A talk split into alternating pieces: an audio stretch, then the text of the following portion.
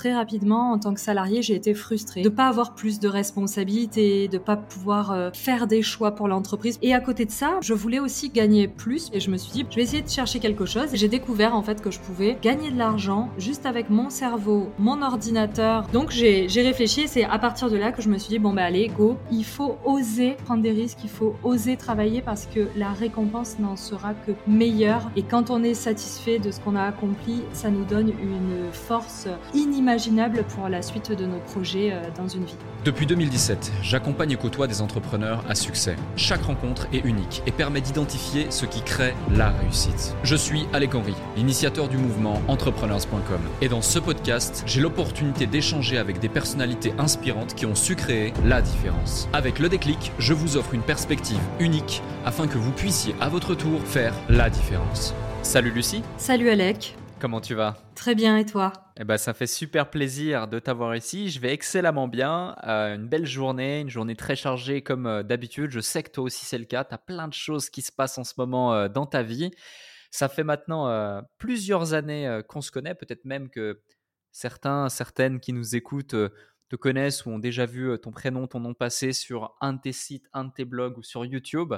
Et, et, justement, pour celles et ceux qui ne te connaissent pas encore, ça va être un épisode vraiment riche, je pense, en valeurs, en anecdotes et par rapport à, à ton parcours que tu as pu mettre en place. Est-ce que tu veux bien te présenter et merci d'avoir accepté mon invitation? Alors déjà, merci beaucoup à toi, Alec. Euh, j'ai écouté plusieurs des épisodes de ce podcast et je pense que je vais tous les écouter parce qu'il y a énormément de valeur et je suis très euh, euh, de, de, pouvoir participer euh, moi aussi avec un épisode. Donc merci beaucoup euh, de me laisser la parole et je vais faire en sorte vraiment d'apporter de la valeur et de l'inspiration à partir de, de, ce que j'ai pu vivre en espérant ne pas me répéter par rapport à ce que d'autres entrepreneurs auraient pu faire. Mais je pense que dans notre singularité, on apporte toujours quelque chose de nouveau. Et donc merci de me de me donner la parole pour ça et, je suis très heureuse euh, d'échanger avec toi. Grand plaisir. Alors donc, euh, qui je suis? Je suis euh, entrepreneur, j'ai plusieurs entreprises aujourd'hui. J'ai commencé dans la rédaction web dans les années 2012, donc il y a plus de dix ans aujourd'hui. Ensuite, j'ai créé un organisme de formation en rédaction web, je pourrais en reparler. Et puis à côté de ça, j'ai créé un média sur l'audace au féminin, et puis j'ai plusieurs podcasts, une chaîne YouTube, et aussi après d'autres entreprises autour, notamment une agence de consulting, une agence de, enfin, une société d'investissement immobilier. Donc aujourd'hui, je gère plusieurs entreprises. J'ai formé plus de 3000 personnes à la rédaction web, donc qui ont vécu une reconversion professionnelle. Et, et, donc, je travaille avec une petite équipe d'une trentaine de personnes aujourd'hui. Félicitations déjà pour ton parcours. ça, donne, ça donne justement le, tempo et on, voit qu'on va pouvoir aborder pas mal de sujets. Mais avant de rentrer dans le vif du sujet justement et poser des questions plus d'ordre de ton parcours entrepreneurial, qu'est-ce qui fait que tu as pu faire ci ou ça, etc. bah, au départ, qu'est-ce qui fait que tu t'es dit je vais entreprendre, je vais démarrer mon activité entrepreneuriale et je vais devenir rédacteur web, rédactrice web en 2012 ou même peut-être avant, si c'était pas ta première expérience entrepreneuriale, ça peut être intéressant justement, surtout qu'aujourd'hui il y a peut-être beaucoup de gens qui nous écoutent qui en ont marre de leur situation actuelle ou qui veulent entreprendre ou qui ont envie de plus, mais qui peut-être n'osent pas ou n'ont pas encore ce truc, ce déclic qui fait qu'ils osent se, donner cette chance Alors, moi, mes parents sont entrepreneurs, enfin, étaient entrepreneurs, ils sont à la retraite aujourd'hui. Et du coup, toute mon enfance, je me suis toujours dit, jamais je serai entrepreneur, c'est horrible, il ne faut que parler de leur, de, leur entreprise à tous les repas. Enfin, on se levait très, très tôt avec ma sœur pour aller avec eux en plus. Euh, ils faisaient les marchés, donc c'était pas de l'entrepreneuriat euh, qui permet d'avoir un gros chiffre d'affaires. Hein. Euh, j'ai été boursière échelon 5 quand j'étais étudiante. Donc voilà, c'était cet environnement-là d'entrepreneuriat où mes, mes, parents étaient entrepreneurs pour la liberté et pas pour avoir... pas pour essayer d'engranger un maximum de chiffre d'affaires. Ce qu'ils voulaient vraiment, c'était leur liberté. Et, et donc, on en a payé le prix, entre guillemets. Je suis très contente de l'avoir vécu. Mais en tout cas, euh, on a grandi avec ma sœur en se disant que jamais on, allait entreprendre. Et d'ailleurs, ma sœur est, fonctionnaire aujourd'hui. Et pour ma part, bah, j'ai cherché aussi à, être salariée. Euh, quand j'ai démarré une activité professionnelle. Et en fait, il se trouve que très rapidement, donc ça va, faire partie du déclic, hein, très rapidement, en tant que salarié, j'ai été frustrée parce que euh, parce qu'à chaque fois que j'avais un poste, j'avais toujours envie d'aller beaucoup plus loin. Je réfléchissais à la stratégie de l'entreprise, à comment faire gagner plus de chiffre d'affaires, comment améliorer la relation avec les clients, comment faire en sorte que les clients soient contents. Et il se trouve que du coup, quand j'ai commencé, j'étais euh, un de mes premiers vrais boulots salariés, parce que j'en ai fait plein de jobs d'étudiants et même euh, bien avant. Euh, c'était d'être agent de voyage. Et en fait, à chaque fois que j'allais dans une agence de voyage, j'avais, euh, je raflais euh, toutes les primes et, euh, et sur la dernière où j'ai travaillé, j'avais carrément la queue pour aller à mon bureau alors que les autres n'avaient pas de clients parce que je prenais le temps comme ça de, de discuter avec les gens, de, d'essayer de comprendre. Je leur disais quel est votre meilleur souvenir de voyage, quel est le pire et à partir de toutes les informations qu'ils allaient me donner, je leur construisais un, un voyage sur mesure vraiment à eux. J'essayais pas de leur euh, refourguer euh, le truc qui était dans le dans, le dans la brochure où on avait la meilleure prime dessus. Je cherchais vraiment à satisfaire le client. et donc tout ça pour dire que j'ai toujours j'ai été très frustrée en fait me de pas avoir plus de responsabilités, de pas pouvoir faire des choix pour l'entreprise puisque je n'étais que salariée. Et, et à côté de ça, ben, je voulais aussi gagner plus parce que j'étais euh, ben, à l'équivalent d'un SMIC à l'époque. Et euh, j'avais envie de gagner plus pour euh, simplement ben, pouvoir faire plus de choses dans ma vie, les week-ends et tout ça, parce qu'avec 1300 euros par mois, je, vivais en, Guyane et en Martinique à l'époque. Et, et ben, c'est des, les dom-toms sont très chers, donc je faisais rien en fait. Et donc au début, j'ai voulu juste payer l'équivalent de mon forfait téléphonique et je me suis dit, ben, je, vais, je vais essayer de chercher quelque chose. Et je suis allée sur euh, Google, j'ai tapé euh, comment arrondir ses fins de mois, j'ai trouvé euh, rédaction web, écrire sur des plateformes. Et là, j'ai commencé à écrire et très rapidement, donc là, c'est là le déclic, c'est que j'ai découvert en fait que je pouvais euh, gagner de l'argent juste avec mon cerveau, mon ordinateur euh, à 200 euros à l'époque, et que en fait, euh, il me suffisait de prendre du temps, de me concentrer un peu et de générer bah, du chiffre qui n'était même pas du chiffre d'affaires, qui était une rémunération à l'époque, et de générer ce, ce chiffre sans aucun stock, sans avoir besoin d'avoir des locaux, sans aucune charge, juste mon cerveau, mes doigts, un écran, et c'était parti. Je pouvais faire autant d'argent que je voulais. Alors c'était très peu, mais quand même j'ai réussi à doubler mon salaire d'agent de voyage juste en travaillant le soir et le week-end en rédaction web. Et puis euh, donc il y a eu l'arrivée de ma première fille.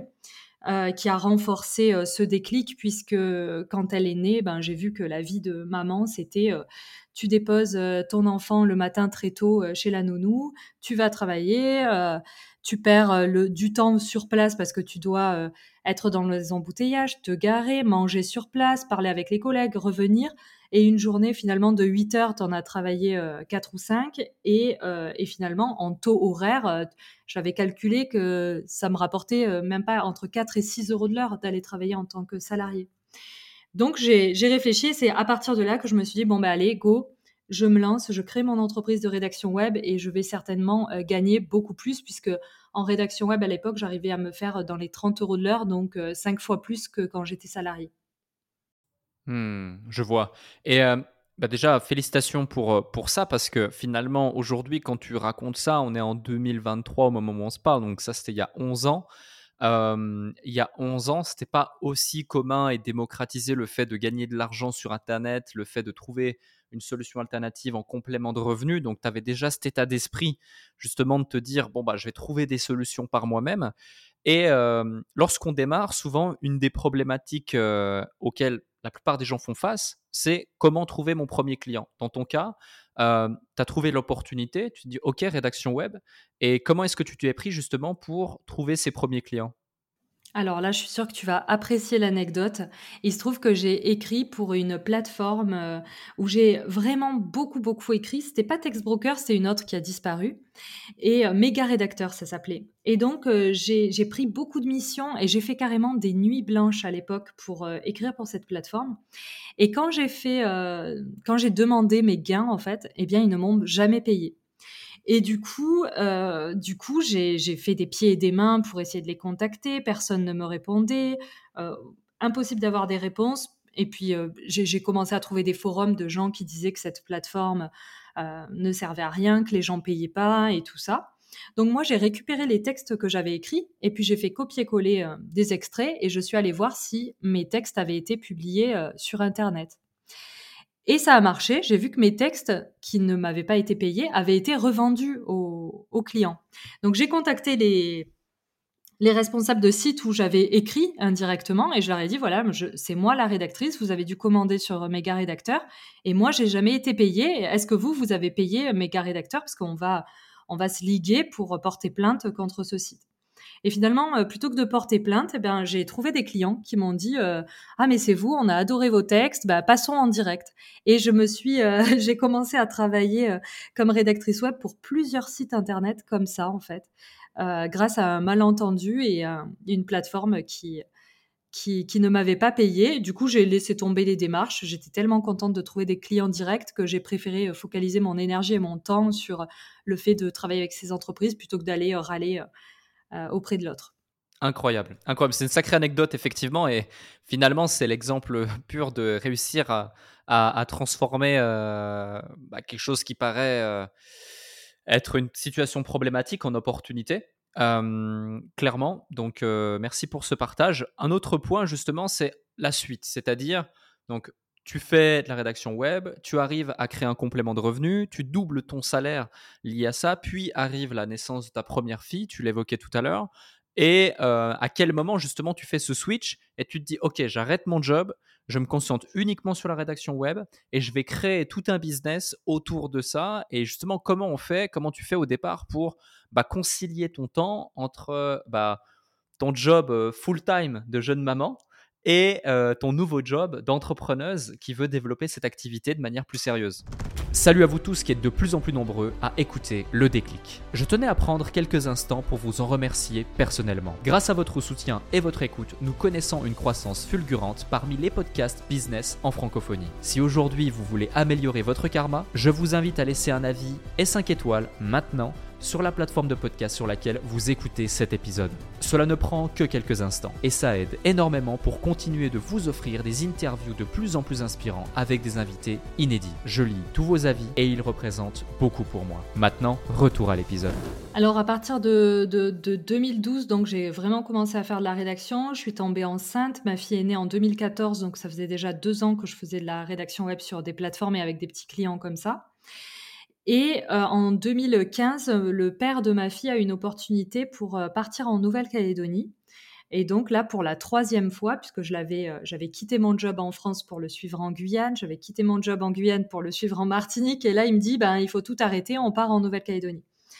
Donc, je me suis dit, bon, ben, qu'est-ce que je fais? Soit je, je, commence à chercher un boulot de salarié en Nouvelle-Calédonie, soit ben, je décide de me lancer. Et donc, ça a été ça le déclencheur, en fait. Du coup, j'ai arrêté euh, en 2015, euh, ben, j'ai démissionné pour partir en Nouvelle-Calédonie. Et en Nouvelle-Calédonie, ben, dès que je suis arrivée, dès la première semaine, j'ai créé mon entreprise et on est arrivé début août 2015 et, et, le 28 août, je crois, j'avais mon entreprise de créer et j'ai attaqué. Et en septembre, j'ai fait mon premier CA à, à 3500 euros.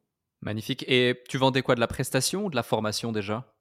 Non, je vendais de la, de la prestation euh, en rédaction web à l'époque.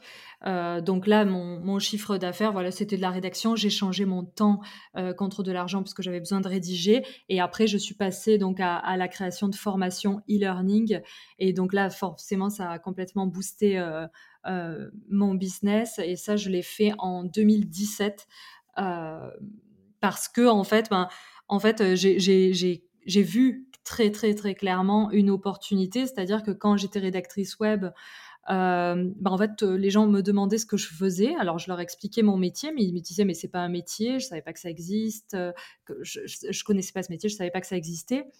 Et en fait, euh, les gens euh, étaient très étonnés par ce métier où je pouvais euh, gérer mes heures comme je le voulais, écrire, choisir mes propres clients, organiser mon emploi du temps vraiment comme je le voulais. À l'époque, je faisais de, je travaillais le matin, j'allais à la planche à voile l'après-midi, après j'allais chercher ma fille à, la, sortie de, l'école ou la crèche, parce que j'en avais deux du coup.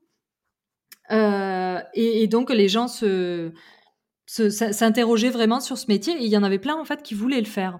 Et puis j'ai eu plusieurs personnes qui m'ont dit bah Lucie, moi j'aimerais trop faire ça. En ce moment j'ai envie de quitter mon job. Est-ce que tu pourrais est-ce que tu pourrais me dire comment ça se passe? Et puis là, ça m'a donné l'opportunité en fait de, de, réaliser que c'était un vrai métier et que ça ne se résumait pas en deux jours de formation. Il y a la voisine qui est venue, elle a voulu que je la forme à la rédaction web et euh, malgré ma pédagogie, puisque je, suis diplômée de FLE, donc normalement j'ai une pédagogie euh, pour adultes qui fonctionne, et eh ben en fait j'ai pas du tout réussi à la former en deux jours. Et là j'ai commencé à réfléchir à tout ce que je devais lui expliquer et c'est à ce moment-là que j'ai réalisé tout ce que j'avais appris en, à l'époque, euh, cinq ans de rédaction web.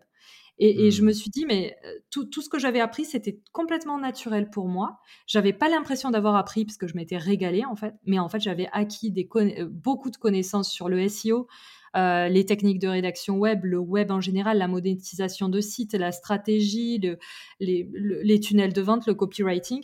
Et, c'est à ce moment-là que j'ai eu encore, encore une fois un déclic où je me suis dit, mais oui, mais en fait, il y a, y a une formation à faire. Donc, j'ai, cherché sur euh, Google. Aucune formation en rédaction web n'existait à l'époque. Du coup, j'ai acheté le nom de domaine formationredactionweb.com.fr. Euh, c'est pour dire euh, à quel point il n'y avait rien. Et je me suis dit, bah, là, il y a, un coup à faire. Il y a, moyen de faire quelque chose de chouette, de pouvoir donner l'opportunité à des gens de faire la même chose que moi.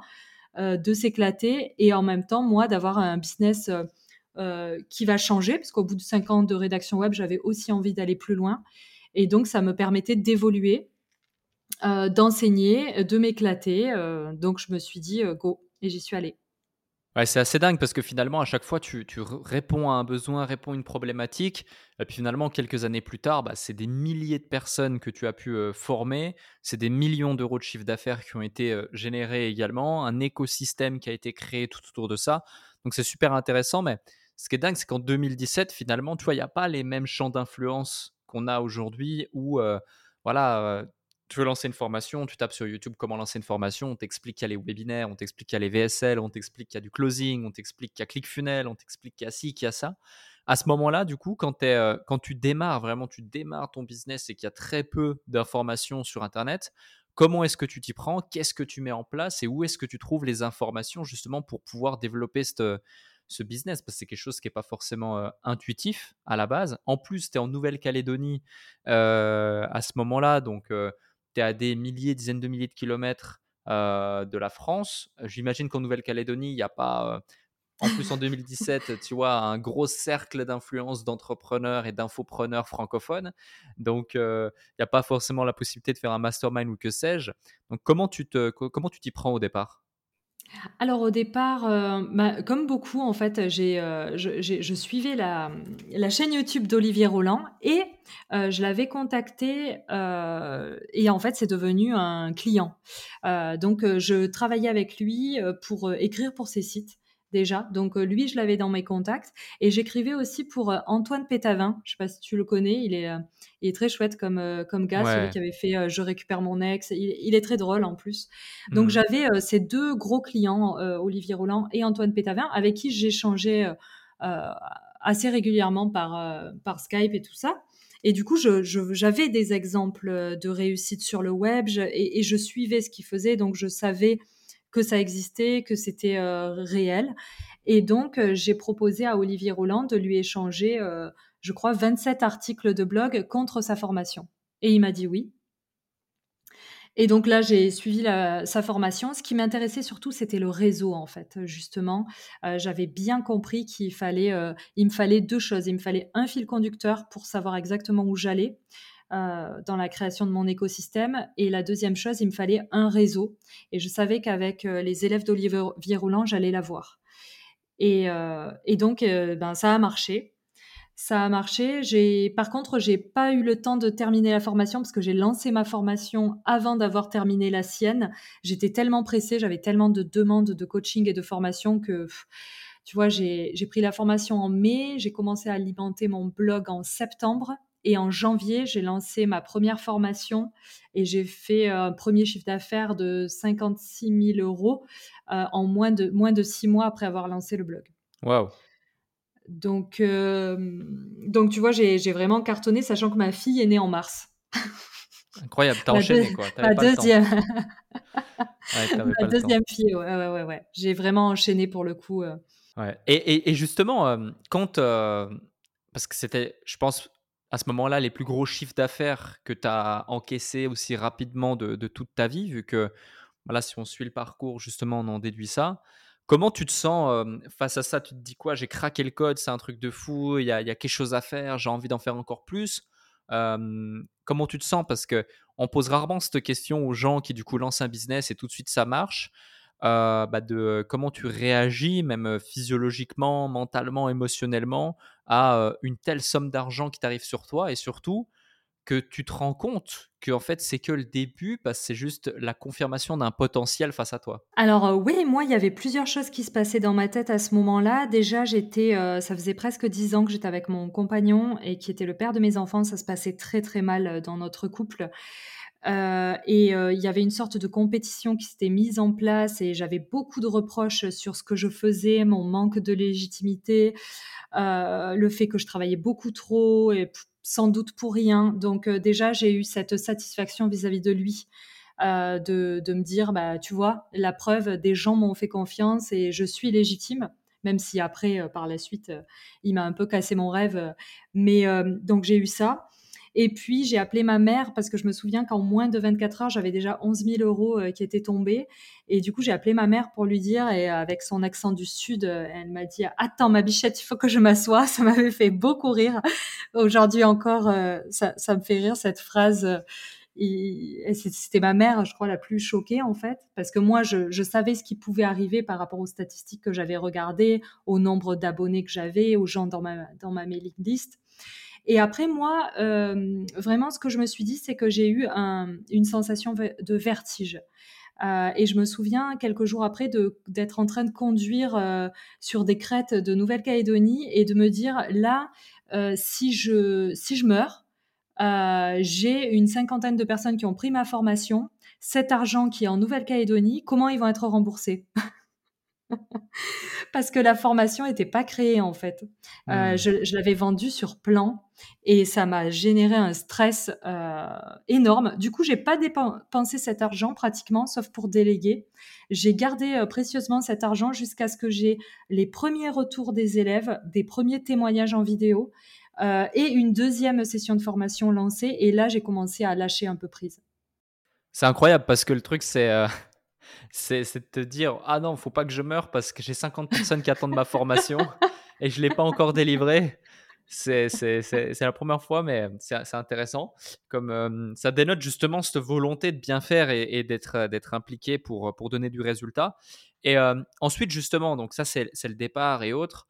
Et euh, aujourd'hui, autour de, ce, de, de, toute la rédaction SEO, la plupart des gens qui, ou la rédaction web, rédaction SEO qui s'intéressent un petit peu à ça, sont passés sur euh, ton site, ont vu passer des, informations à ton égard, peut-être ont suivi ta formation, etc. Est-ce que pour donner un petit peu plus de, clarté sur l'ampleur de ce que tu as pu créer, tu as même à un moment donné, il me semble, créé une plateforme qui mettait en relation des gens qui avaient besoin mmh euh, de rédacteurs SEO et autres, nous expliquer un petit peu plus ce que tu as, as pu mettre en place au fur et à mesure des années et ce qu'il en est aujourd'hui Ouais, alors au fur et à mesure, euh, donc dans un premier temps, j'ai créé euh, une société donc en Nouvelle-Calédonie euh, qui n'est pas un organisme de formation professionnelle parce que je, comptais rentrer de Nouvelle-Calédonie. À la base, j'y étais allée pour trois ans. Finalement, j'y suis restée huit par contrainte familiale.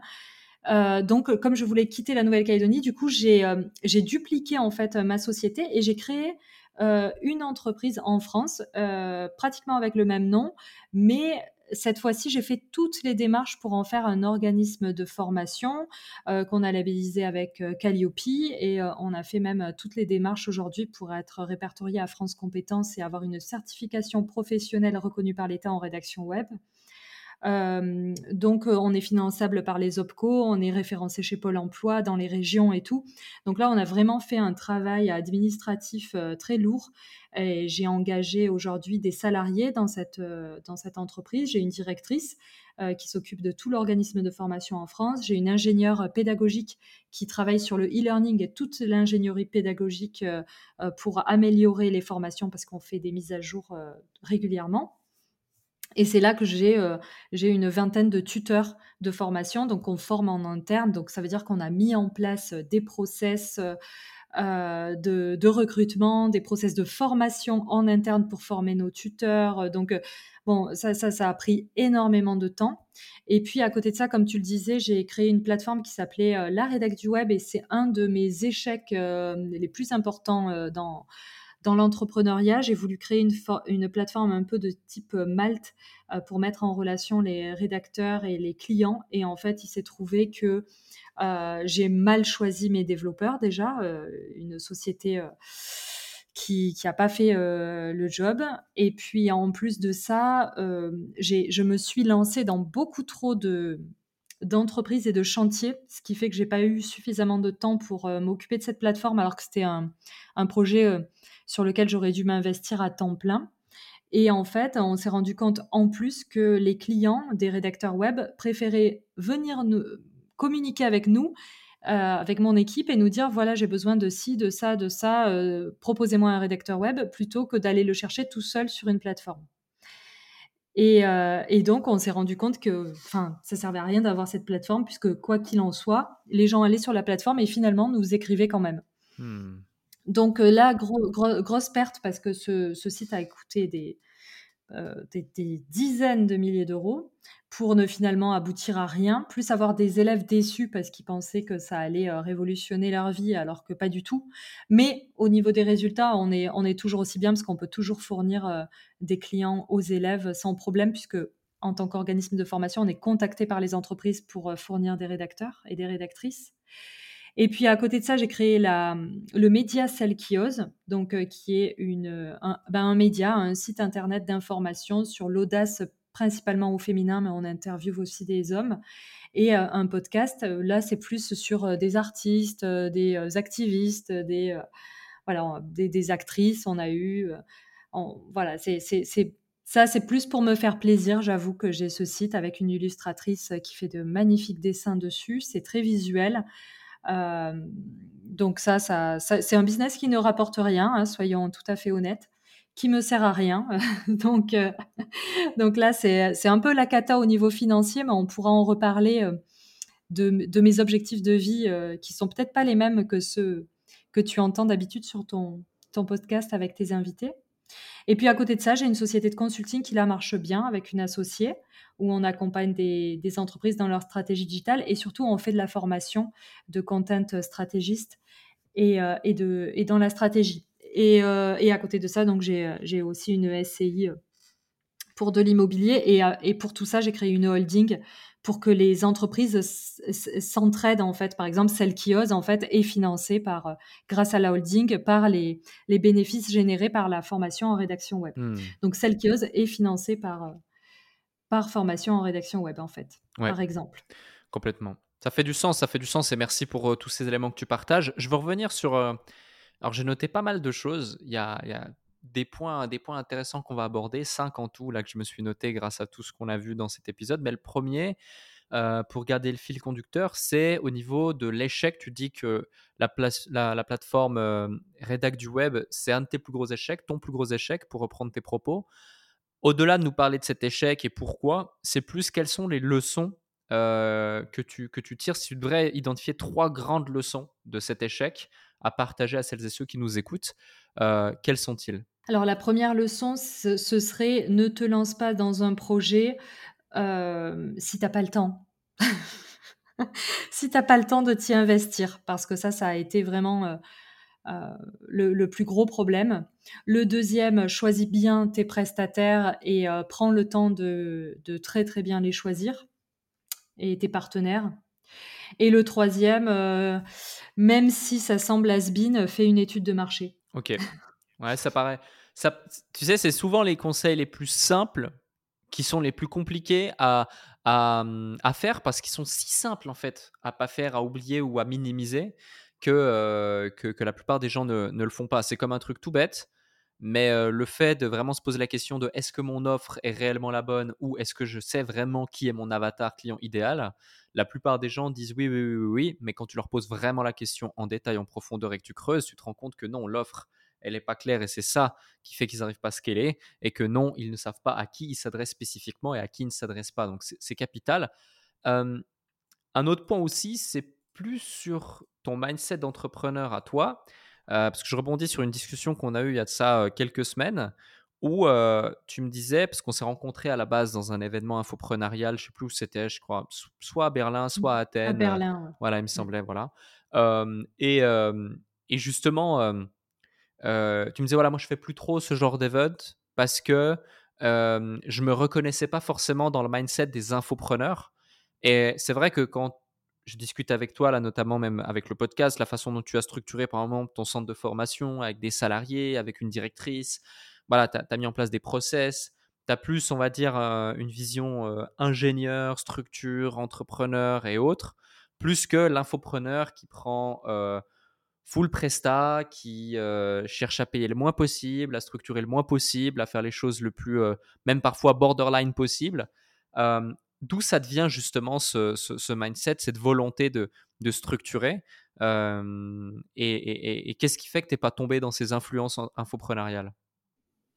Alors le désir de structurer, il vient simplement d'une peur et d'un sentiment de euh, d'incompétence, tout simplement, hein, parce que je, je venais pas d'une école de commerce, j'avais un BTS tourisme et un DU de FLE, donc en gros, j'avais fait des études pour euh, enseigner le français aux étrangers, euh, parce que j'avais enseigné le, français à Tokyo. Et, donc, je, je, ne comprenais rien à ce que j'étais en train de faire, en fait. Donc, donc j'ai eu besoin de, me faire accompagner. J'ai rencontré un coach de dirigeant à Nouméa, euh, un coach de dirigeant un peu à l'ancienne, euh, qui travaillait avec des grosses boîtes de Nouvelle-Calédonie. Il faut savoir qu'en Nouvelle-Calédonie, on est complètement déconnecté euh, de, la France. Hein. J'y suis plus depuis, depuis quelques mois. Mais c'était une vision très terre à terre et un peu à l'ancienne, je pense, qu'il m'a proposé. Mais en même temps, pour moi, c'était très rassurant d'avoir ce, cette personne qui m'accompagnait, que je pouvais voir tous les mois, parler de mes problèmes et il m'a vraiment aidé à structurer et, il m'a conseillé euh, comme ça déjà. Et aussi, j'ai suivi une formation en stratégie avec HEC euh, Paris sur la stratégie business. Donc, euh, donc voilà, tout, tout ça, ça m'a, ça m'a aidé à, à confirmer certains, un, instinct que je pouvais avoir sur une direction que je voulais prendre déjà. Et ton autre question, c'était, oui, le mindset d'entrepreneur. Oui, en fait, je me, pose très souvent la question du pourquoi. dans quel objectif Et c'est vrai que, tu vois, par exemple, quand j'avais vu, je vais te faire une confidence, quand j'ai vu en fait les titres euh, qu'il y avait dans ton podcast, de tes épisodes de podcast, ça ne parlait, j'avais l'impression que ça ne parlait que d'argent. Et je me suis dit, ben du coup, ce podcast, ça va être comme tous les autres. on parle des bons plans pour pour essayer de gagner plus, la croissance financière, financière, financière. Et en fait, moi, quand, j'entends ça, en fait, je me dis, so what? Je, quand, quand, j'entends des, des, interviews de personnes qui disent ah ben moi je me suis fixé un million et je voulais absolument atteindre cet objectif et j'y suis arrivée et du coup après je me suis dit mais en fait mais pourquoi? Euh, honnêtement je, me, je ne comprends pas ce besoin d'aller attraper tout le temps des millions. Et ce qui est fou c'est que euh, je, les ai, je, les ai attrapés moi-même sans, les chercher en fait. Euh, et j'en parle très très rarement hein, sur les podcasts. Euh, je parle très très rarement de mes chiffres dans les interviews parce que c'est pas ça que j'ai envie de mettre en avant. Mais en tout cas, je ne comprends pas cette quête qui est principalement financière. D'ailleurs, peut-être que tu peux m'éclairer là-dessus. En fait, toi, typiquement, tu disais, voilà, les titres du podcast où on a des chiffres, mais finalement, quand tu as cliqué, quand tu as écouté, on en parlait tout à l'heure, bah, on ne parle pas euh, que de chiffres. La preuve en est notamment avec euh, cet épisode, euh, pour citer que lui et, tant d'autres. Complètement, oui. et la réalité, c'est que c'est un peu, c'est un peu comme, comme un programme sportif, tu vois. Euh, la pochette du programme, c'est euh, pour euh, les hommes, voilà, les abdos saillants, des gros pecs, et on va te dire regarde, tu auras le corps que tu veux, et pour les femmes, des belles fesses bien bombées et un ventre plat. mais finalement, quand tu ouvres le truc, bah, on te dit ah non, coco, cocotte, il va falloir bien dormir, bien manger, boire de l'eau, faire de l'exercice, arrêter les boissons sucrées, arrêter ci, arrêter ça, et bla, et bla, et bla, et bla. Et finalement, c'est pareil, en fait, si tu veux, la pochette, c'est le titre, ce qui fait cliquer, Oui, ce c'est qui du fait. C'est du copywriting, c'est exact. Donc, un peu ce concept de putaclic euh, sur, euh, sur YouTube. Euh, et, euh, et, derrière, en fait, euh, c'est c'est ce que les gens ont besoin d'entendre. Donc, vendez-leur ce qu'ils veulent acheter, donnez-leur ce dont ils ont besoin. Et c'est un peu pareil quand tu fais un contenu, tu le fais pour aider, mais ensuite tu le fais pour qu'il soit écouté, parce que ton but c'est d'aider. Et on a constaté que c'est ainsi, surtout dans le monde entrepreneurial, que ce soit des hommes comme des femmes, souvent ce genre de titre euh, fait plus cliquer, même si il y a pour certains comme toi bah, des gens qui peuvent avoir peut-être un a priori un petit peu négatif au départ de prime abord, mais pour ceux qui sont assez curieux, comme tu l'as fait par exemple, pour cliquer, écouter et se rendre compte que, bah, ils se rendent compte que derrière il y a une mine d'or d'informations et qu'on n'est pas focalisé là-dessus. Maintenant, pour aller. Voilà, et maintenant pour aller plus en profondeur dans, dans le sujet, c'est que on est dans une société où c'est triste, mais autant euh, l'image, euh, euh, les réseaux sociaux et l'argent sont tellement mis en avant, c'est juste un score où, où les gens donnent une sorte de, de, de, de crédit, de points à d'autres. parce que c'est la méthode la plus simple pour une société capitaliste de se dire, OK, il a réussi ou pas. Alors que effectivement, la réussite ne réside pas dans un chiffre d'affaires ou un score sur un compte en banque ou un patrimoine, selon moi, mais sur plein d'autres critères. Et je pense que tu t'en es aussi euh, rendu compte très rapidement. Euh, et, euh, et, finalement, l'argent en tant que tel va juste permettre davantage de liberté ou davantage de choses. Elle va contribuer à pouvoir aboutir à, des objectifs, des résultats, rendre heureux ses proches et, et, différentes choses. Mais c'est pas ça qui, va faire, qui va faire que tu es heureux finalement? Moi, ça me permet, surtout de, mmh, de mettre en place des projets que j'ai en tête, Ouais. et que j'aurais jamais pu financer, donc donc ça va alimenter en fait, une sorte de créativité entrepreneuriale que j'aurais jamais pu avoir si, j'avais pas ce chiffre d'affaires-là. Mmh. Ouais, Par complètement. exemple, dans dans dans dans ce sens-là, voilà, je trouve que c'est très intéressant. Après moi, heu, ce que je recherche au quotidien, c'est vrai que ça me plaît énormément de travailler avec une équipe de qualité, avec des personnes qui sont vraiment enrichissantes autour de moi, des personnes que j'admire énormément. Heu, chaque personne de mon équipe est est incroyable et enfin je me régale à échanger avec eux et je trouve qu'on s'enrichit mutuellement, et heu et c'est plus, heu, enfin c'est ce que je recherche quitte à là, tu vois, ça fait, heu, ça fait quand même, quelques années que je ne fais que baisser, ma rémunération personnelle au profit de du du du reste de l'équipe. Mmh.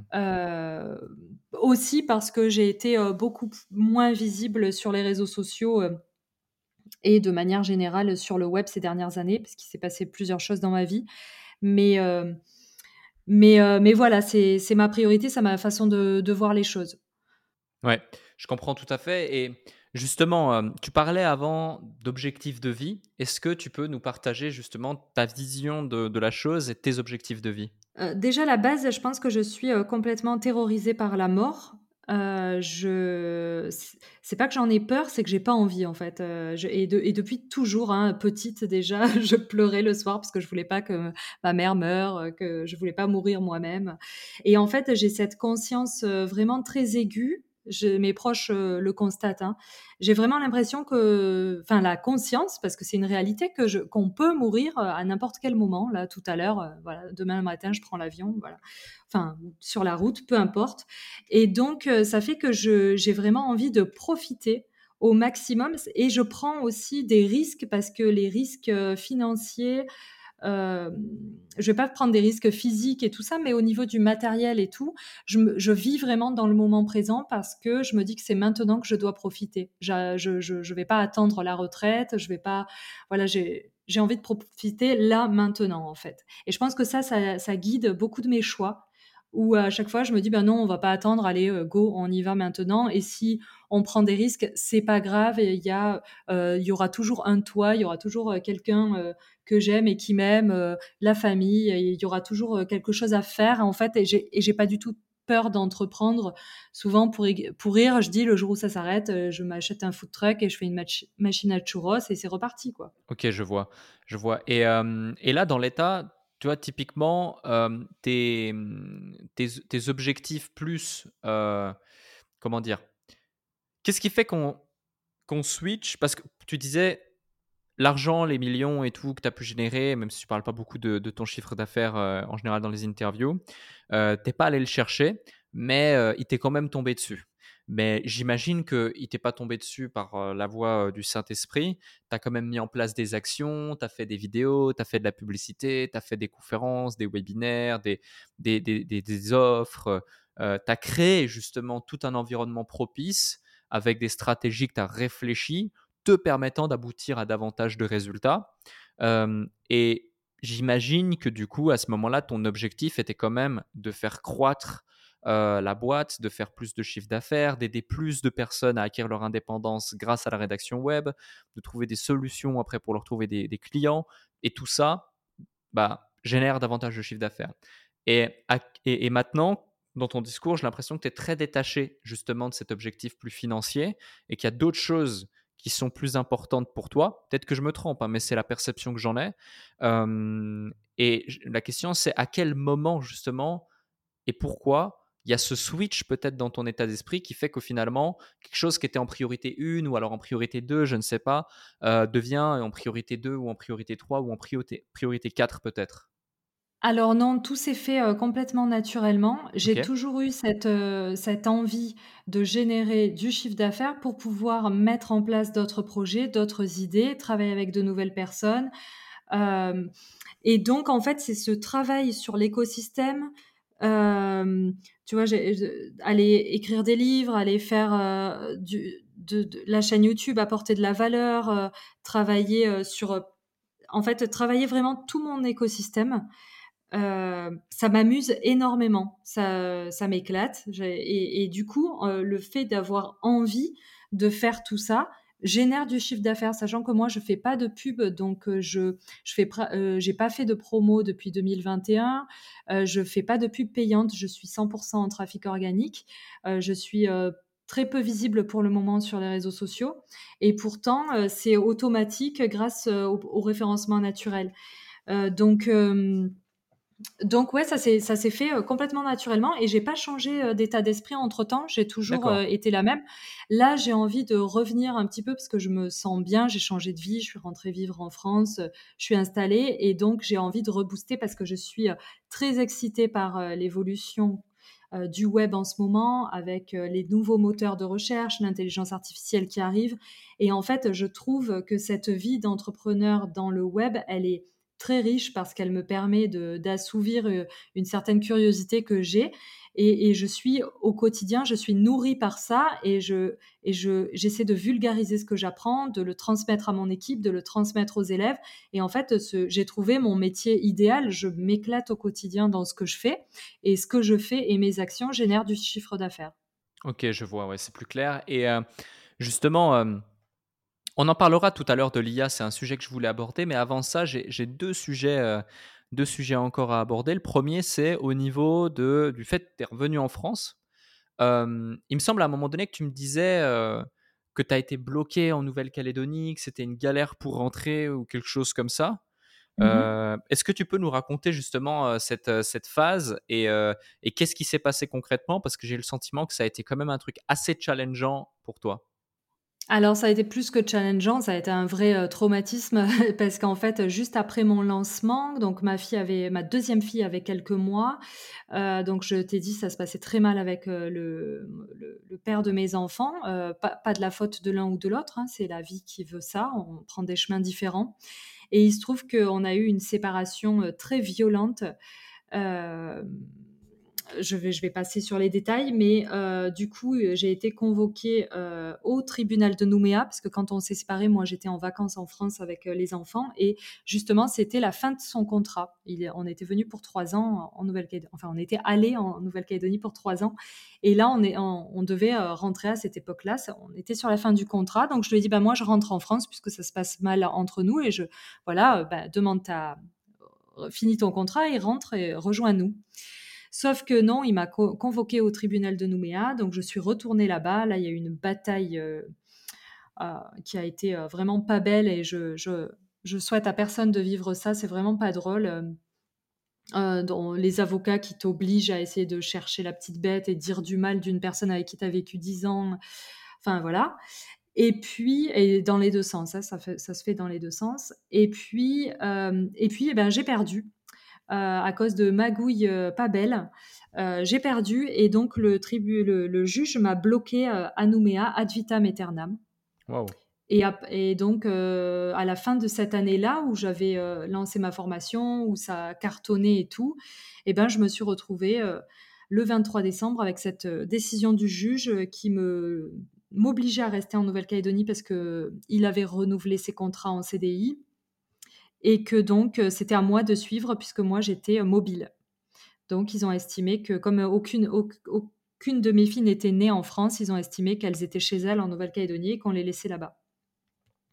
Et donc euh, j'ai été bloquée, donc là grosse dépression. Et comment j'ai noyé mon chagrin Eh ben en fait j'ai travaillé et j'ai travaillé vraiment sans exagérer. Je pense que j'étais à plus de 80 heures par semaine. Euh, je travaillais jour et nuit. Euh, je m'arrêtais juste pour m'occuper de mes enfants. J'avais pratiquement pas de vie sociale euh, parce que ça m'intéressait pas. J'avais pas le goût. Je détestais cette île sur la qui, était ma prison. Et j'ai dû aménager dans une nouvelle maison sans aucune affaire parce qu'on déménageait avec son travail. Donc donc j'ai rien pris, hein, même pas une fourchette, rien. Je suis partie avec mon sac à dos et j'ai dû refaire entièrement ma vie à 20 000 km de mes proches à un moment où j'en avais besoin. Euh, et donc tout refaire toute seule, hein, loin de tout le monde, avec euh, finalement mes enfants que j'avais à temps plein et dont j'avais l'habitude de m'occuper euh, tout le temps, les, ne les voir qu'une semaine sur deux. Donc autant te dire qu'une semaine sur deux, je faisais que bosser, l'autre semaine, je passais du temps avec mes enfants, et donc j'ai bossé comme une dingue, et c'est à ce moment-là que j'ai mis en place plein de, plein de projets, plein de choses, et que j'ai, euh, c'est à ce moment-là en fait que j'ai lancé le, le, gros gros business que j'ai eu, et c'était c'était pas réfléchi en fait, c'était vraiment. Euh, d'ailleurs, j'ai vu, j'ai suivi. J'ai été suivie par une psy pendant deux ans et demi et elle m'a dit que c'était vraiment euh, workaholic. Je me suis noyée dans le travail et qui a porté ses fruits.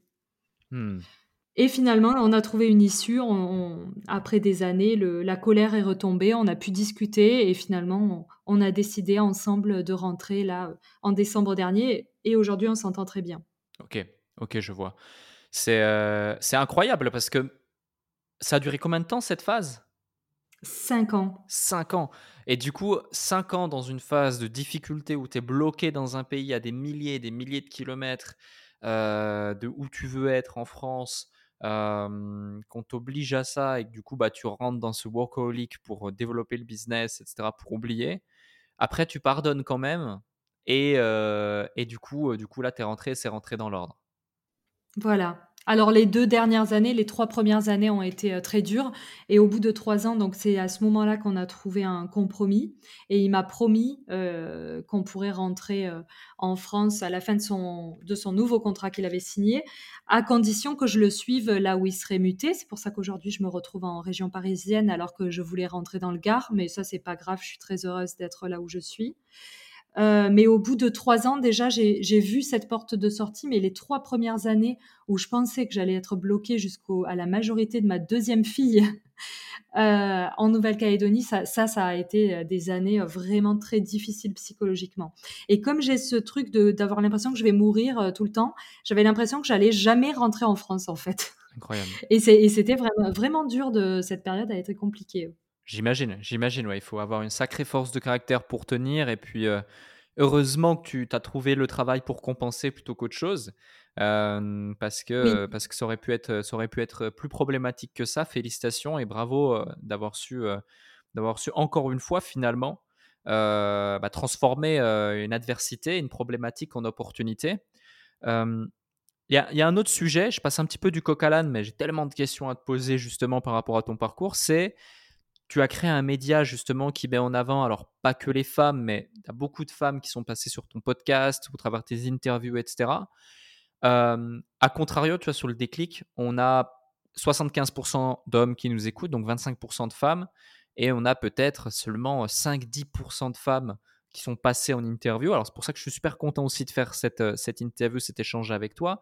J'ai de plus en plus de femmes euh, justement, je redouble d'efforts pour en trouver, en convaincre des femmes inspirantes qui ont, qui ont, un super parcours, qui veulent le partager. D'ailleurs, appel aux femmes qui nous écoutent, si vous connaissez d'autres femmes qui ont des parcours extraordinaires, pas forcément dans le monde de la formation, mais l'entrepreneuriat en général, le sport ou peu importe, qui ont eu des déclics fous et qui peuvent inspirer celles et ceux qui nous écoutent, n'hésitez pas à nous envoyer un email ou aller sur le site euh, du podcast Le Déclic au moment où, euh, euh, où, justement je vous, parle. On a sorti le site podcastledéclic.fr tout collé.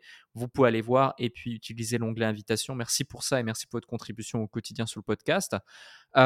parmi toutes les femmes que tu as pu interviewer, est-ce que tu as identifié un truc, un dénominateur commun qui fait que peut-être parfois, en tout cas moi c'est mon sentiment, les femmes sont moins présentes ou moins visibles dans le monde entrepreneuriat?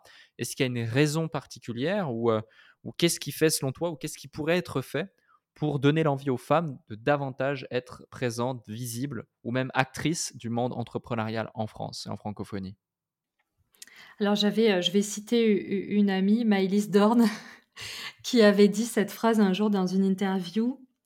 Non, quand je l'avais rencontrée, elle m'avait dit, il y a un truc avec les hommes, c'est qu'ils n'ont aucun scrupule à être incompétents.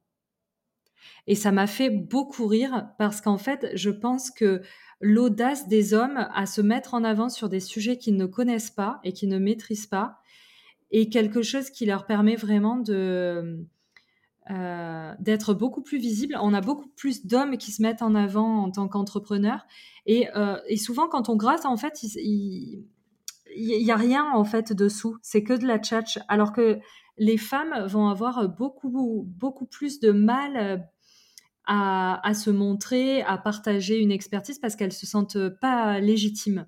Et du coup, elles sont beaucoup plus discrètes. Alors que je pense qu'il y, a quand même beaucoup, beaucoup de femmes euh, qui réussissent très bien. Là, j'étais à un mastermind avec euh, Romain Collignon, je ne sais pas si tu, tu dois connaître. Oui, je le euh, connais. Ben, je pense qu'il y a presque 50% de femmes dans, dans ces masterminds. Pourtant, c'est des masterminds à 6-7 chiffres. Et il y a autant de femmes que d'hommes. Alors, euh, je je ne sais pas, en tout cas, le dénominateur euh, commun à la réussite euh, des femmes. Je ne sais pas ce qui peut les freiner. Je peux même pas te dire que c'est les enfants, puisque moi, pour, pour ma part, j'en ai. Je connais plein de femmes qui ont réussi, qui ont des enfants aussi. Il y a cette question de l'audace aussi. Hein. Mmh. Mais les féministes te diront que l'homme a toujours été euh, entraîné à se mettre en avant euh, et, à entreprendre et à prendre les rênes euh, sans se poser de questions, alors que les femmes, dans l'histoire des femmes, hein, quand même, on leur a toujours demandé d'être discrètes, de se taire, de se mettre en retrait, de laisser l'homme se mettre en avant. Et, mine de rien, en 2023, on est encore un petit peu là-dedans. Mmh. Mine de rien. ouais, non, c'est clair, c'est clair. Je vois exactement ce que tu veux dire. Et Ouais, je vois, je vois exactement ce que tu veux dire. Et tu sais, des fois, tu as des gens qui disent non, mais euh, il faut euh, créer de l'égalité ou autre. Mais peut-être à certaines personnes qui veulent ça que pour ce qui les arrange. Mais euh, après, c'est propre à chacun et propre à chaque culture. Je suis pas là pour critiquer ou autre. Mais il y a un truc, moi, c'est vrai, qui me choque, c'est notamment au niveau professionnel. Tu vois, pour moi, il n'y a aucun sens au fait qu'une femme avec des compétences, une ancienneté, des capacités similaires à un homme devrait être moins payée. C'est par exemple le truc qui me, qui me choque le plus. Je sais pas si c'est mmh encore d'actualité, mais dans certains, oui, oui, c'est des... tu vois, certains, certains endroits, c'est encore d'actualité. C'est un truc de dingue, tu vois. C'est vraiment un truc de dingue. Moi, dans mes boîtes, que tu sois une femme, un homme, euh, peu importe, et même peu importe ton âge, finalement, tu seras rémunéré par rapport à ce pourquoi tu as été engagé et la valeur ajoutée que tu apportes à la, à la société, tu vois, ni plus ni moins. Et, je pense que ça devrait, être, davantage comme ça. Ça réglerait pas mal de, problématiques, ou en tout cas, ça apporterait plus de cohérence à certaines choses. mais je te rejoins et merci pour, ce retour. un, autre, sujet aussi sur lequel qui est, un sujet d'actualité et encore plus avec quelqu'un qui est dans la rédaction web depuis plus de 10 ans, qui a formé des milliers de personnes à ça, SEO, etc., etc., c'est l'IA. Euh, ChatGPT, euh, d'autres IA, euh, des outils justement où tu peux faire des prompts pour générer des articles qui vont ensuite synthétiser l'article, faire en sorte que l'article on le perçoive comme étant écrit par un vrai humain, puis ensuite une optimisation mmh SEO, puis etc., etc. Enfin, énormément de choses. Tu parles aussi de nouveaux moteurs de recherche, on peut en parler. voilà. Pour toi, Lucie, par rapport justement à ce que tu as pu voir, ce que tu peux constater aujourd'hui au fur et à mesure des jours, des semaines, des mois où l'IA évolue, parce que ça évolue très vite.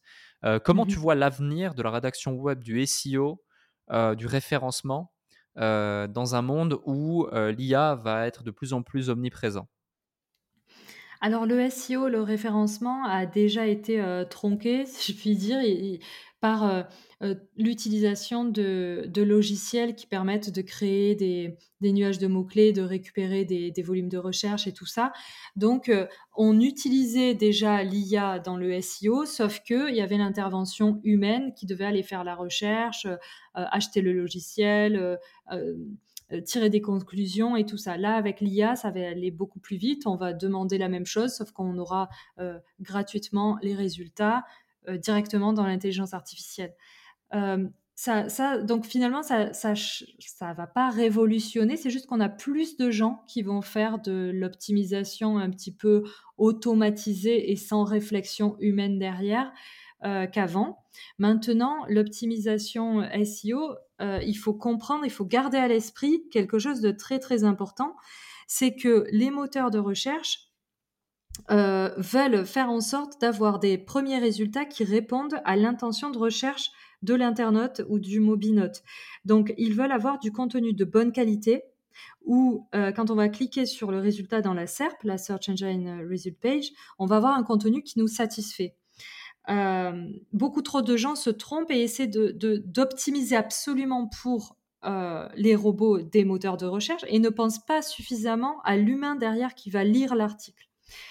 Euh, alors que ce, que ce que veut Google vraiment, c'est que l'humain soit satisfait si on est satisfait du moteur de recherche, on va l'utiliser. On va utiliser la suite euh, Drive, on va utiliser Gmail, Google Maps, on va utiliser euh, tout, ce qui tourne autour de, Google, de Chrome et tout ça. Et donc, on va fournir des données à Google qui va pouvoir les revendre, qui va pouvoir les utiliser pour faire du Google Ads. Et c'est 57%, euh, je crois, du chiffre d'affaires de Google. C'est grâce à nous, en tant qu'utilisateurs, parce qu'on est satisfait des résultats qu'on utilise Google. Maintenant, si on fait de l'optimisation pour l'optimisation et qu'on ne recherche pas à apporter vraiment de la valeur dans l'article, à apporter euh, euh, de l'humour, de la fluidité dans la lecture, euh, on va se retrouver avec plein de textes qui se ressemblent dans les résultats des moteurs de recherche. Et, donc, si ça arrivait, ben en fait, Google perdrait son monopole puisque les gens n'auraient plus envie d'aller sur Google puisque les résultats ne seraient pas à la hauteur de leurs espérances. Euh, on s'en rend peut-être pas compte euh, en tant que lecteur, mais euh, je sais pas toi, Alex, si c'était déjà arrivé, tu as parfois des textes que tu lis et puis tu te dis, fou, euh, c'est nul, j'accroche pas, j'accroche hmm. pas, j'arrive pas, tu n'arrives pas à l'expliquer. Et puis tu as d'autres textes où tu vas commencer à lire et là, tu n'arrives presque plus à t'arrêter, tu lis jusqu'au bout. Et ça, c'est pas un hasard en fait, c'est que c'est c'est que derrière, tu as une personne qui a une écriture fluide et agréable et euh, qui a une certaine musicalité dans, les mots. D'ailleurs, il y a un gars en neurosciences qui a, sorti une étude là-dessus sur euh, la musique, c'est que le cerveau reçoit une récompense quand il, reçoit, par exemple, une note à laquelle il s'attendait quand on écoute une musique. S'il euh, y a une suite logique dans les notes qui se suivent et à laquelle on s'attend, et ben en fait, ça va envoyer une récompense à notre cerveau. C'est pour ça qu'il y a des musiques qu'on écoute une fois et on les adore et on n'arrive pas à expliquer pourquoi, mais c'est exactement pareil, cette musicalité, tu l'as dans les textes. Mmh et en, l'occurrence, l'intelligence artificielle ne va pas faire ça, ne va pas apporter la touche humaine et la musicalité et le truc qui fait que ça va accrocher. L'intelligence artificielle, elle fait quoi? Elle va aller récupérer des données qui existent déjà. En l'occurrence, ChatGPT, à l'heure actuelle, il est bloqué sur 2021, mais c'est pas grave. Sur euh, Bing et Edge, on peut utiliser euh, GPT-4 gratuitement aujourd'hui et on peut bien s'amuser. Et il est connecté à Internet. Si vous voulez tester, il faut utiliser ça. Et, euh, et donc, bah, qu'est-ce qu'il va faire? Il va aller piocher un petit peu partout et dans des contenus qui sont déjà écrits. et il va les les recycler pour en faire un nouvel article. Donc, il n'y a pas d'apport véritablement de valeur. Il n'y a que du recyclage. Alors, euh, tu vas me dire, c'est ce que font les rédacteurs web à l'heure actuelle. Ils vont chercher sur les sites et, ils remixent et puis ils te pondent un article. Mais euh, nous, en tout cas, chez Formation Rédaction Web, on leur apprend toujours à apporter une petite touche humaine. Après, euh, ça ne veut pas dire que je suis pro rédaction web artisanale. Je pense que cet outil, ChatGPT, il est super ludique et utile pour gagner du temps. Et euh, je pense que les rédacteurs hybrides et les rédacteurs du futur euh, vont pouvoir l'utiliser au quotidien, vraiment au quotidien, une petite fenêtre ou un deuxième ordinateur à côté comme assistant et on va faire beaucoup plus de volume, peut-être, très certainement. Et on va pouvoir bah, euh, commencer à écrire un texte et puis pour le peaufiner, pour ajouter des idées, on va aller demander à ChatGPT de rajouter des paragraphes, de donner une définition de telle partie. Et on va, on va construire un article comme ça. Après, on va tout récupérer, on va pouvoir faire des tables des matières, on va pouvoir euh, vraiment euh, amplifier en fait le, le métier et, le, et lui donner une nouvelle dimension grâce à l'intelligence artificielle. Et je pense que c'est un métier qui va être encore plus ludique et créatif qu'avant finalement, parce qu'on pourra rester sur le volet créatif en faisant ce que j'appelle de la rédaction artisanale euh, pour des sites vraiment premium qui veulent du made by human. Et à côté de ça, on pourra faire du volume et aussi de la qualité en utilisant l'IA au quotidien et en déléguant certaines tâches comme si on avait un assistant personnel ou un petit stagiaire avec nous, mais euh, puissance 10 euh, 000.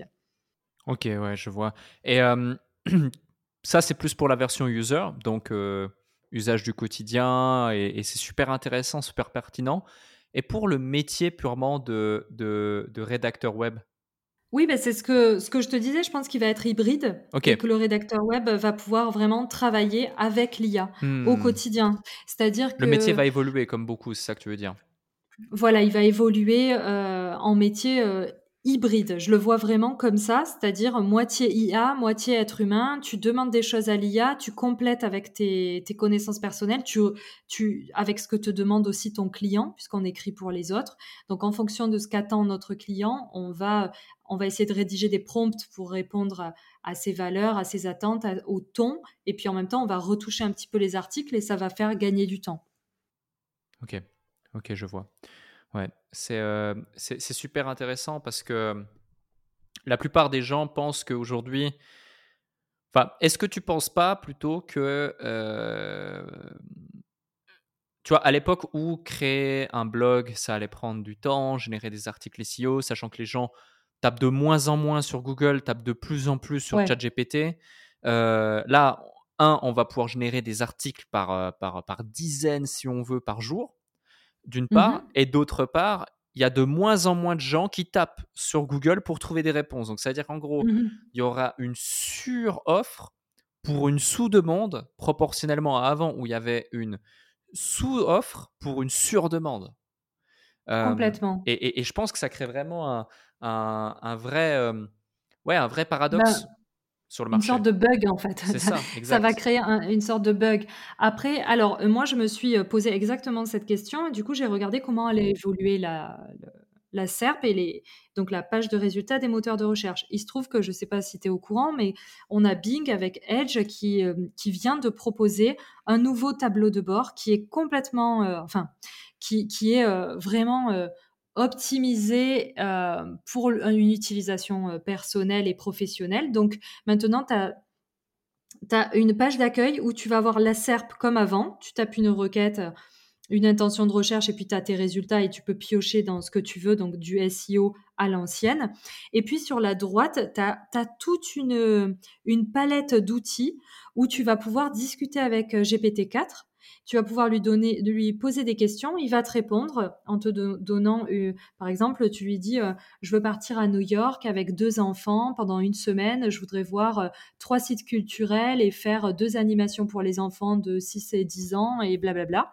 Et là, il va te sortir tout ton programme. Donc, tu n'as plus besoin d'aller faire plein de recherches.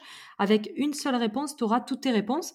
Et en bas, il te cite les sources des sites qui l'ont euh, qui l'ont inspiré pour te faire la réponse. Hmm. Euh, donc maintenant, voilà, tu auras un tableau de bord. Sur ce tableau de bord, tu peux aussi créer des emails. donc tu lui demandes de générer des emails pour répondre à des emails de façon automatique ou répondre très très vite. J'ai fait une vidéo sur ma chaîne YouTube la semaine dernière où je montrais, tu veux, enfin tu connais l'utilisation, hein. tu veux prévenir ton patron que tu seras absent trois jours, tu t'écris trois phrases à, à, ChatGPT et lui, il te crée un mail hyper professionnel, cordialement et compagnie, et tu as juste à copier-coller, l'envoyer à, à, ton, à ton employeur, par exemple. Donc, tu vas avoir vraiment cet assistant. Alors, euh, qu'est-ce qu'on fait avec cette... Euh, tout, tout, ce contenu qui va arriver sur le web, euh, qui pourrait arriver, ben, en fait, encore une fois, j'ai envie de te redire, so what? Ça sert à quoi en fait de publier des tonnes de contenu si du coup il y en a tellement que plus personne n'est visible et que tout le monde fait du contenu euh, en carton, du contenu recyclé qui n'apporte rien, aucune valeur en fait au web et aux gens?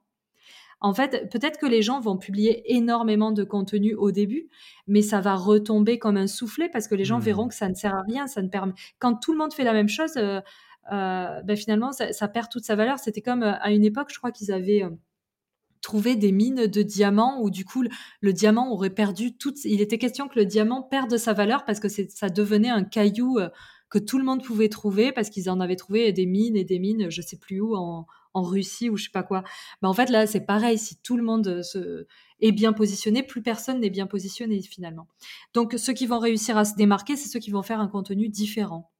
Et donc, ça suit la logique et toutes les mises à jour de Google depuis 1998, qui a toujours pénalisé les mauvaises pratiques et mis en avant le contenu sur mesure qui apporte de la valeur. Et, ça marche comme ça, et ça ne peut pas marcher autrement, en fait, si, si tu es logique. C'est ça, exactement. Et tu sais, ça me fait penser, excuse-moi, je t'ai presque coupé, ça me fait penser à, euh, à ce truc de, comment dirais-je, de tu vois, ce mode sur Instagram, sur TikTok, où tu as des gens qui font mine d'être interviewés ou qui se font interviewer et qui font les mêmes montages, la même dynamique, le même truc. Tu sais, ces reels là où tu essaies de sortir des punchlines et, euh, et, où tu es face caméra, etc. Et puis, au début, il y en a eu un, deux, trois, quatre, ça a bien marché. Puis après, il y a eu des trucs, des facilités avec l'IA où tu peux, pour euh, en 30 secondes, en cliquant sur deux boutons, euh, générer des vidéos comme ça. Et puis finalement, euh, aujourd'hui, c'est envahi sur le web. Et, et concrètement, elles n'ont quasi plus d'impact, sauf si tu te démarques avec une personnalité particulière, avec un invité prestigieux, avec des punchlines euh, spécifiques qui vont créer du clivage ou avec la chance de, du saint algorithme qui te, qui te fout un coup, de, un coup de baguette dessus et puis euh, boum, tu fais un million de vues. Donc, euh, ouais, je te, je te, rejoins et je pense que ce sera exactement pareil. Les exemples sont pléthores, mais, mais ouais, c'est pertinent et on en revient au, au cœur même de la chose c'est créer de la valeur pour les gens qui vont, qui vont vous lire ou qui vont vous suivre. Oui, et il y a une certaine lassitude aussi euh, qui est en train de s'installer auprès des, personnes qui consomment du contenu. Euh, moi, je vois de plus en plus de gens qui veulent de moins en moins se connecter, s'éloigner de tout ça, qui, arrêtent des comptes euh, pour ne plus suivre tout ça parce qu'ils se sentent complètement inondés en fait. Donc, si en plus l'IA permet de décupler ça et permet à tout le monde de créer du contenu, quand il y a trop de monde, il n'y a plus personne. Et, euh, et c'est pour ça aussi que dans ma, dans ma stratégie, parce que c'est une stratégie aussi, consciente ou pas, maintenant, à partir de maintenant, elle est, elle est consciente, mais que pour ma part, j'ai travaillé, euh, euh j'ai travaillé sur le fait d'avoir un organisme de formation reconnu par l'État, le fait d'écrire des livres et d'être publié aux éditions Erol et pas une autre maison d'édition, tu vois. Donc, moi, j'ai, j'essaie aussi dans ma stratégie d'asseoir mon autorité mon autorité et ma notoriété pour être crédible dans mon domaine et euh, essayer de, ne pas me faire dépasser par des personnes qui débouleraient comme ça euh, avec la facilité, l'intelligence artificielle, qui créeraient beaucoup de contenu et qui me passeraient devant alors qu'elles alors n'aurait pas immédiatement forcément les compétences. Quand tu arrives là du jour au lendemain, tu peux pas avoir les mêmes compétences que quelqu'un qui est dans le domaine depuis 10 ans. Quoi. Complètement d'accord. Complètement d'accord. J'ai bien fait de te poser cette question à l'égard de l'IA parce que ça apporte vraiment des réponses et de la pertinence de par bah, ton expérience, ton expertise, puis les enjeux aussi pour toi, ton business, celui des personnes qui, qui te suivent depuis des années maintenant. J'ai une dernière question pour toi et merci d'ailleurs pour toutes ces réponses, toute la valeur qui a été partagée, la transparence dont tu as fait preuve, l'humilité aussi dont tu as fait preuve. D'ailleurs, pour celles et ceux qui nous écoutent, si vous avez au moins autant de plaisir à nous écouter que je n'en ai eu à animer cet épisode, faites-le nous savoir comme à chaque fois avec les 5 étoiles sur Apple Podcast, euh, ou votre plateforme de streaming préférée. L'avis Apple Podcast, ça prend que quelques secondes. Mettez-nous votre avis. D'ailleurs, Lucie, je ne sais pas si tu allais mettre un avis sur le Apple Podcast. tout de suite, je suis en train. Ah, c'est merveilleux. J'ai hâte de lire ton avis. J'ai hâte de lire votre avis à ceux qui nous écoutent. Ça nous aide énormément. On en a trop peu.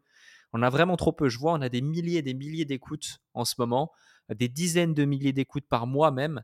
Et, euh, et, euh, et, pourtant, on n'a que quelques dizaines d'avis, ça va pas du tout. Il faut absolument plus d'avis.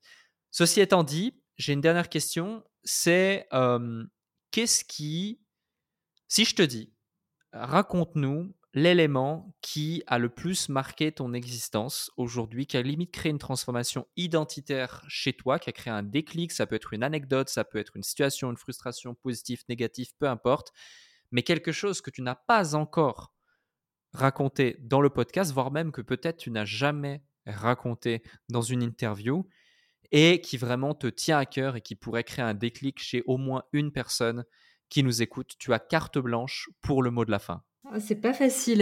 ce qui me vient à l'esprit, je vais te répondre sans trop réfléchir, c'est c'est un instant très particulier de ma vie où je suis dans des escalators à Shibuya, à Tokyo, et où je suis en train de, de, monter dans ces escalators et de, voir toutes les lumières de ce quartier Shibuya à Tokyo qui est très très illuminé. Il est très connu puisque c'est l'image du Japon qu'on voit toujours avec les écrans géants et tous les gens qui passent et tout ça.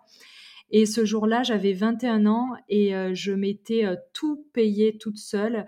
J'avais travaillé pendant des mois pour m'offrir euh, mon visa vacances-travail et économiser suffisamment pour pouvoir partir sans aucun objectif au Japon pendant un an. Et, j'ai ressenti une telle fierté en fait parce que parce que mes parents n'auraient pas pu m'aider, ils m'avaient pas donné un euro pour ce voyage et parce que tout le mérite que j'avais à être là, à, vivre mon rêve, parce que j'apprenais depuis deux ans, trois ans le japonais toute seule et tout, et eh ben c'était c'était pour moi, j'avais l'impression que c'était le plus beau moment de ma vie et que je m'en souviendrai toujours. Et c'est vrai que je m'en souviens encore. Et cette satisfaction personnelle, en fait, j'ai l'impression qu'on ne peut l'acquérir qu'après avoir énormément travaillé. Et, et c'est un peu, je terminerai avec euh, cette chanson, euh, euh, on, pourra dire que c'est kitsch si on veut, mais c'est la chanson de Johnny Hallyday, L'envie d'avoir envie. Et je pense qu'il faut, en tant que parent, en tant qu'être humain, essayer de, partager ça avec les gens autour de nous et, et, et, toujours partager ce message que il faut oser souffrir, il faut oser prendre des risques, il faut oser travailler parce que la récompense n'en sera que meilleure euh, le jour où on sera satisfait de soi-même. Et quand on est satisfait de ce qu'on a accompli, ça nous donne une force inimaginable pour la suite de nos projets euh, dans une vie. Merci Lucie. Merci à toi.